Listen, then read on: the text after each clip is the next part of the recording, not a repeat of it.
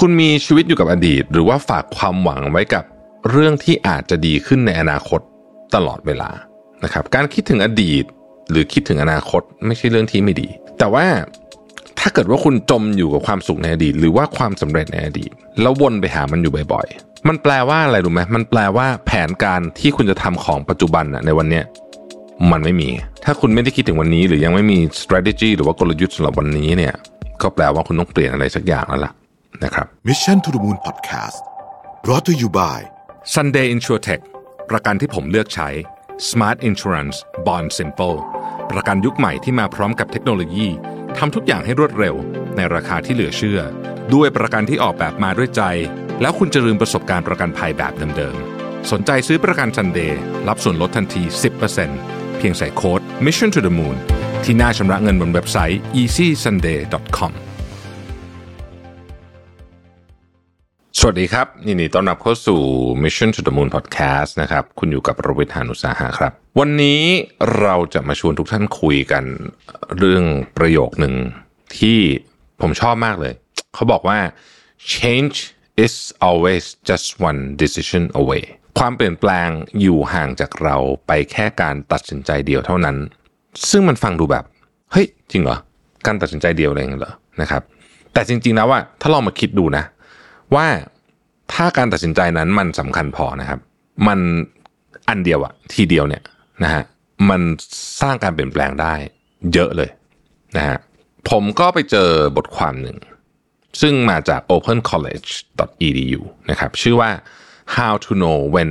it's time to make a change ในบทความนี้เนี่ยเขาให้เราลองสังเกตชีวิตเราว่าเข้าเขา 8 ข้อนี้ไหมคืออย่างนี้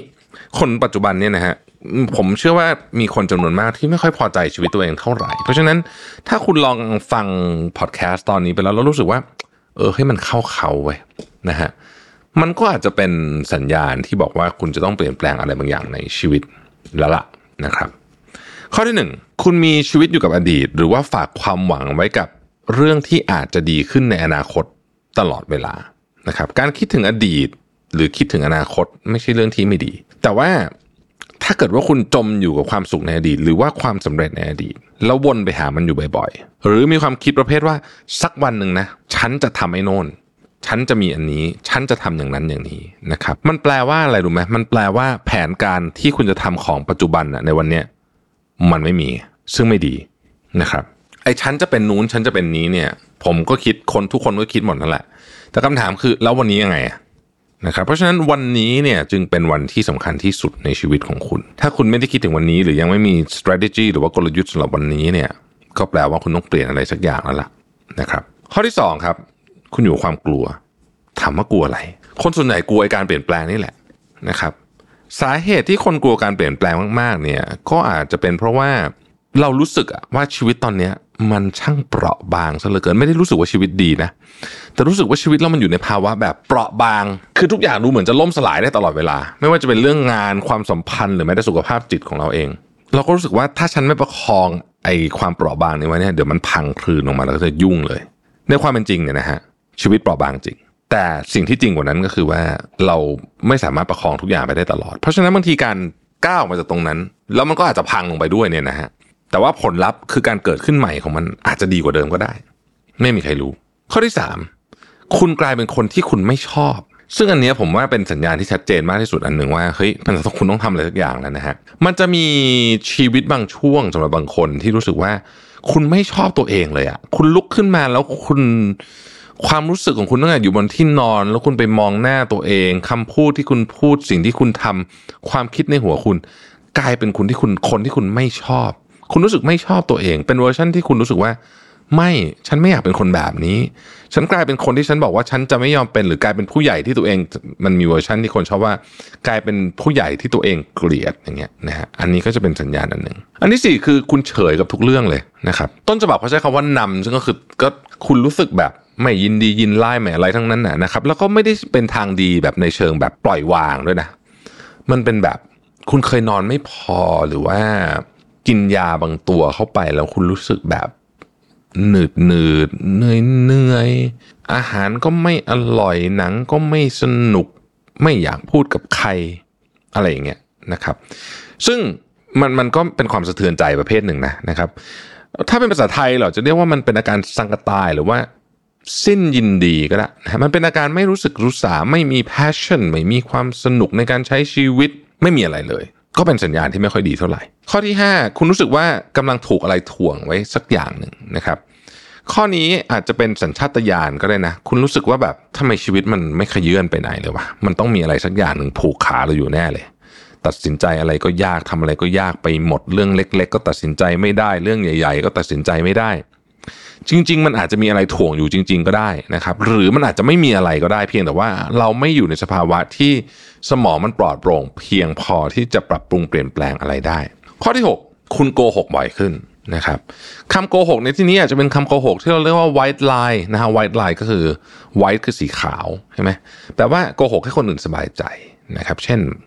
ไม่เป็นไรโอเค อะไรพวกนี้นะฮะ ซึ่งคนส่วนใหญ่ก็จะรู้สึกว่าไอ้ white line เนี่ยไม่ได้มีปัญหาอะไรกับชีวิตสักเท่าไหร่ แต่ถ้าเกิดว่าเราใช้บ่อยๆนะครับใช้ตลอดเวลา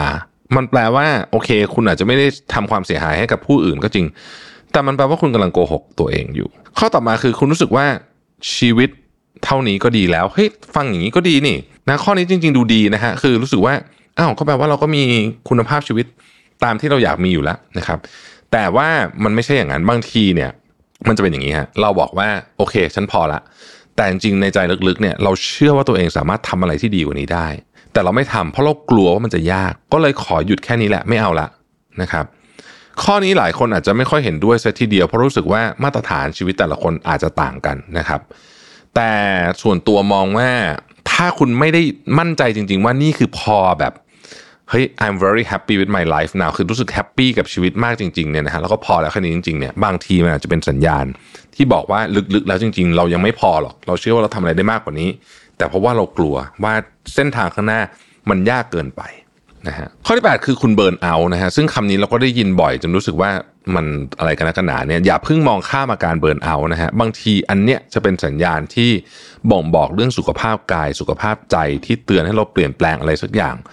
มากที่สุดเพียงแต่ว่าบางทีเราไม่เคยฟังมันอย่างตั้งใจจริง ๆ เท่านั้นเอง ฟังมาถึงตรงนี้หลายคนก็พงพอจะได้คำตอบใช่ไหมครับว่าจริง ๆ แล้วเนี่ยตอนนี้ชีวิตเราเนี่ยอยู่ในภาวะที่ต้องการการเปลี่ยนแปลงหรือเปล่า ไม่ว่าจะเป็นเรื่องใหญ่ ๆ อย่างเรื่องงานความสัมพันธ์ ครอบครัวนะครับหรือว่าการเปลี่ยนนิสัยเพื่อพัฒนาตัวเองก็ตาม เรื่องงานเรื่องความสัมพันธ์ หรือเรื่องที่ใหญ่ซับซ้อนอะไรเนี่ยนะฮะก็คือมันก็ไม่สามารถแนะนำกันได้กันในพอดแคสต์สั้นๆนะนะแต่ว่ามันเป็น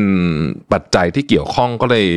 ก็เลยผมว่าเอามายกมาต่อยอด เรียกว่าเป็นการสร้างนิสัยใหม่ก็แล้วกันนะฮะแต่ว่าเดี๋ยวจะลงลึกในดีเทลกันไปอีกเรื่อยๆนะเรื่องนี้นะครับทีนี้พออ่านบทความนี้จบแล้วเนี่ยนะครับก็เลยไปหาบทความอื่นๆมาอ่านต่อนะครับอีกบทความหนึ่งเนี่ยนะครับเป็นบทความที่อยู่ในเว็บไซต์ Science of People นะครับเป็นเคล็ดลับ 8 ข้อที่จะช่วยเราเปลี่ยนแปลงตัวเอง สร้างนิสัยใหม่ให้ดีขึ้น ซึ่งบังเอิญตรงกับ 8 ข้อแรกพอดีเลยนะครับ8ข้อนี้มีอะไรบ้าง ข้อที่ 1เขาบอกว่า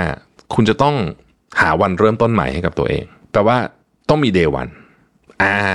นะฮะต้องมี day one ในการเปลี่ยนแปลงตัวเอง มันมีงานวิจัยที่บอกว่าถ้าเราเลือกเลือกวันสักวันหนึ่งอะว่าวันเนี้ยฉันตั้งใจละนะฮะว่าฉันจะต้องเปลี่ยนแปลงอะไรสักอย่างหนึ่งมันจะมีแนวโน้มที่เราจะทำเรื่องนั้นได้ดีขึ้น เพราะว่าเรามีแลนด์มาร์กมีจุดที่เอาไว้วัดความก้าวหน้าของตัวเอง ซึ่งวันนี้จะเป็นวันอะไรก็ได้เลยนะฮะอาจจะเป็นพรุ่งนี้ก็ได้นะครับ หรืออาจจะอ่าคุณจะรอแบบสิ้นเดือน ต้นเดือนปีใหม่ วันเกิด อะไรก็ว่าไปนะฮะสาเหตุที่วันมีความสำคัญ ซึ่งในงานวิจัยเนี่ยมันก็เขียนบอกไว้เลยว่า วันเนี่ยอย่างเช่นนะครับ วันปีใหม่นะฮะหรือวันที่คนเปลี่ยนจากอายุจากเลข 9 ไปเป็นเลข 0 คือ 29 เป็น 30 39 เป็น 40เนี่ยคนเรามักจะทำอะไรใหญ่ ๆ ในช่วงปีนั้นๆ ได้นะ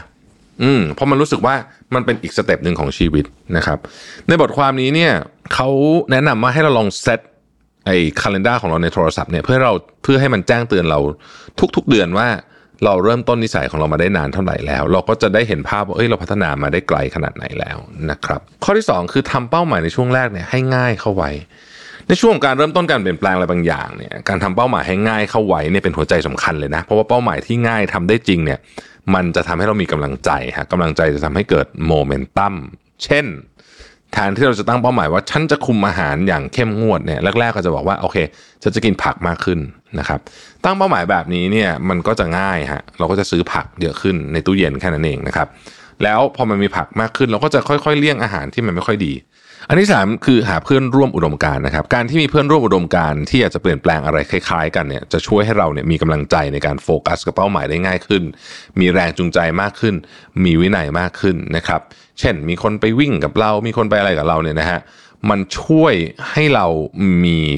พลังเยอะขึ้นมากจริง ๆ หรือแค่แม้แต่กระทั่งคุณอยู่ในกลุ่ม Facebook ออนไลน์ community ออนไลน์พวกเนี้ยก็ช่วยมากแล้วนะครับ ข้อที่ 4 คือเข้าใจธรรมชาติของการเปลี่ยนแปลงนะฮะในบทความนี้เนี่ยเขาบอกว่าการเปลี่ยนแปลงของคนเรามีอยู่5 stage ด้วยกัน stage แรกเนี่ยเราเรียกว่า stage ของ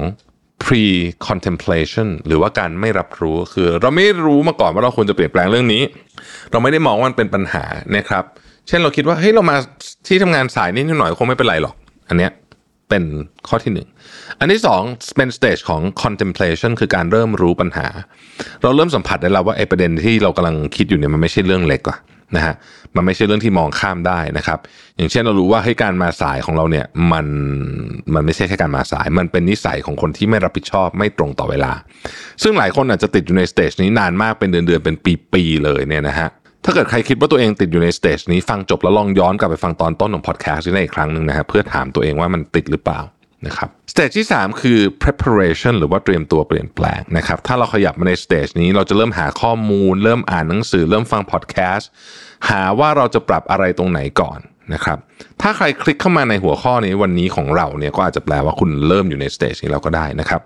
stage ที่ 4 คือการลงมือทำหรือว่า action ใน stage นี้สิ่งสำคัญคือวินัยและความสม่ำเสมอนะครับ เพราะฉะนั้นถ้าเราฝึกนิสัยใหม่ เราจะบรรลุเป้าหมายใน 1-2 เดือน เป็นสิ่งที่เราต้องชื่นชมตัวเองด้วยนะแล้วก็อย่าลืมให้รางวัลตัวเองด้วยนะฮะเป็นว่า action part นี้สำคัญสุดนะครับและการ maintenance หรือว่าการยืนระยะนะครับมีการศึกษาว่าการฝึกนิสัยใหม่เนี่ยใช้เวลาได้สั้นที่สุดตั้งแต่ 18 วันจนกระทั่งถึง 9 เดือนนะฮะเพราะฉะนั้นการยืนระยะวัดกันที่ stage นี้ นะครับถามว่าทำไมเราถึงต้องเข้าใจ stage ต่างๆ ด้วย นั่นก็เป็นเพราะว่าเพื่อให้เราสามารถรับมือกับการเปลี่ยนแปลงของตัวเองได้ ไม่เร่งรีบไม่กดดันหรือไม่หย่อนยานมากเกินไปนั่นเองนะครับข้อที่ 5 หลายท่านอาจจะเคยได้ยินอยู่แล้ว คือการตั้งเป้าหมายแบบ SMART นะฮะจริง ๆ การตั้งเป้าหมายแบบ SMART นี่ทำกับทุกเรื่องได้ เพราะว่าเวลาตั้งเป้าหมายเนี่ยหลายคนมักจะตกม้าตาย เพราะมันมันไม่ใช้คำว่าไม่รอบด้านพอแล้วกันนะครับ smart คือตัวย่อของ 5คำฮะ S คือ specific เป้าหมายต้องเจาะจงนะครับ เจาะจงเนี่ยลองเขียนเป้าหมายด้วยการตอบคำถาม ละเอียดละเอียดอย่างนี้เช่น who what when where why which นะครับจะช่วยเราเห็นวิธีการเปลี่ยนแปลงได้ชัดเจนมากขึ้นนะครับ M คือ measurable วัดผลได้นะครับ ลองเปลี่ยนเป้าหมายจากคำว่าผอมลงเป็นคำว่า ลดไขมันในร่างกาย 0.5 กิโลกรัมดู A คือ attainable ทำได้จริงนะครับ ตั้งเป้าหมายที่เราทำได้สำเร็จด้วยเครื่องมือความรู้และความพร้อมต่างๆ ที่เรามีอยู่ R คือ realistic and relevant อยู่บนพื้นฐานของความเป็นจริง และสัมพันธ์หรือสนับสนุนกับเป้าหมายด้านอื่นของชีวิต T คือ time bound ต้องมีกรอบเวลาที่ชัดเจน คือจะเอากี่เดือนกี่วันว่ากันไป 6 คือการมีวินัยนะฮะ อันนี้ตรงไปตรงมาไม่ต้องอธิบายเพิ่มนะครับ ซับซ้อนน้อยที่สุดแต่ว่าทำค่อนข้างยากนะฮะ ข้อนี้เขาบอกว่าลองปรับวิธีการคิดในเรื่องวินัยดูนะฮะ เช่น ถ้าสมมุติว่าเราทำเรื่องนี้ไม่ได้ ต้องบริจาคเงินให้กับองค์กรการกุศลกี่บาทอะไรแบบนี้นะฮะถ้าเสียเงินยังทำให้คุณรู้สึกเจ็บปวดไม่พอลองเพิ่มเชิงอารมณ์เข้าไปด้วยนะแทนที่จะบริจาคให้องค์กรที่เราชอบ ให้บริจาคให้องค์กรที่เราไม่ชอบแทนนะฮะก็จะมีแรงบันดาลใจให้เราเอ่อมีวินัยในตัวเองมากขึ้นนะครับอันนี้เป็นเคล็ดลับที่น่าสนใจ เคยมีหลายคนลองทำดูแล้วพบว่า work ทีเดียวนะครับ ยกตัวอย่างเช่นถ้าเกิดว่าเราไม่ยอมทำเรื่องนี้เงินของเราต้องบริจาคให้กับพรรคการเมืองที่เราไม่ชอบอะไรแบบนี้เป็นต้นเนี่ยนะฮะอีกอันหนึ่งที่ต่างประเทศเขานิยมมากคือใช้เว็บไซต์หรือแอปพลิเคชันในการ track เป้าหมายของตัวเองนะฮะแล้วก็มันเป็นคล้ายๆกับ level up เหมือนเล่นเกมอะนะฮะอันนี้ก็สนุกดีเหมือนกันนะครับ ข้อที่ 7 คือลองฝึกเปลี่ยนนิสัยเล็ก ๆ ดูนะครับถ้ารู้สึกว่าการอ่านหนังสือก็แล้วเขียนเป้าหมายก็แล้ว ฝึกนิสัยใหม่ก็แล้วมันไม่ได้สักทีเหมือนใจมันยังไม่มาเนี่ยแรงยังไม่มา ลองเริ่มต้นการเปลี่ยนนิสัยเล็ก ๆ ก่อนก็ได้ครับแบบเล็กแบบเล็กเลยนะฮะ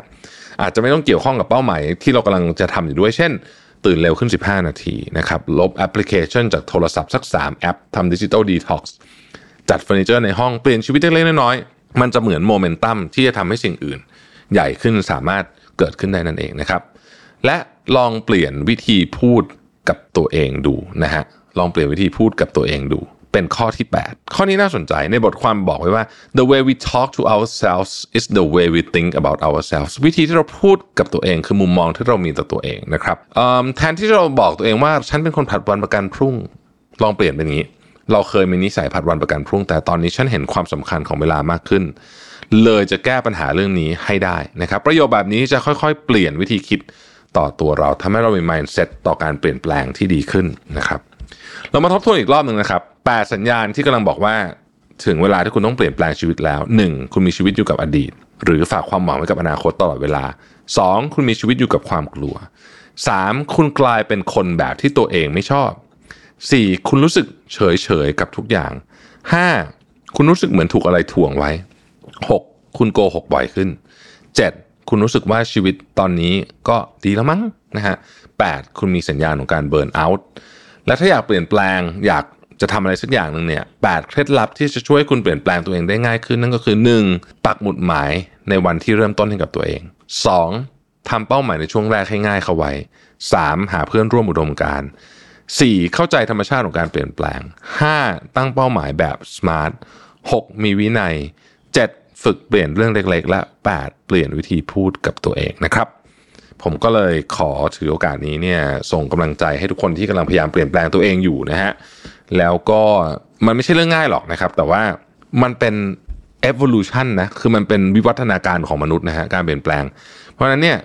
มันไม่ง่ายแต่มันเป็นเรื่องธรรมชาติใช้คำนี้ดีกว่านัดผมเชื่อว่าทุกคนทำได้นะครับขอบคุณที่ติดตาม Mission to the Moon นะฮะเราพบกันใหม่พรุ่งนี้สวัสดีครับ Mission to the Moon Podcast Presented by Sunday InsurTech ประกันที่ผมเลือกใช้ Smart Insurance Bond Simple ประกันยุคใหม่ที่มาพร้อมกับเทคโนโลยีทำทุกอย่างให้รวดเร็ว ในราคาที่เหลือเชื่อ ด้วยประกันที่ออกแบบมาด้วยใจ แล้วคุณจะลืมประสบการณ์ประกันภัยแบบเดิมๆ สนใจซื้อประกัน Sunday รับส่วนลดทันที 10%เพียงใส่โค้ด Mission to the Moon ที่หน้าชำระเงินบนเว็บไซต์ easysunday.com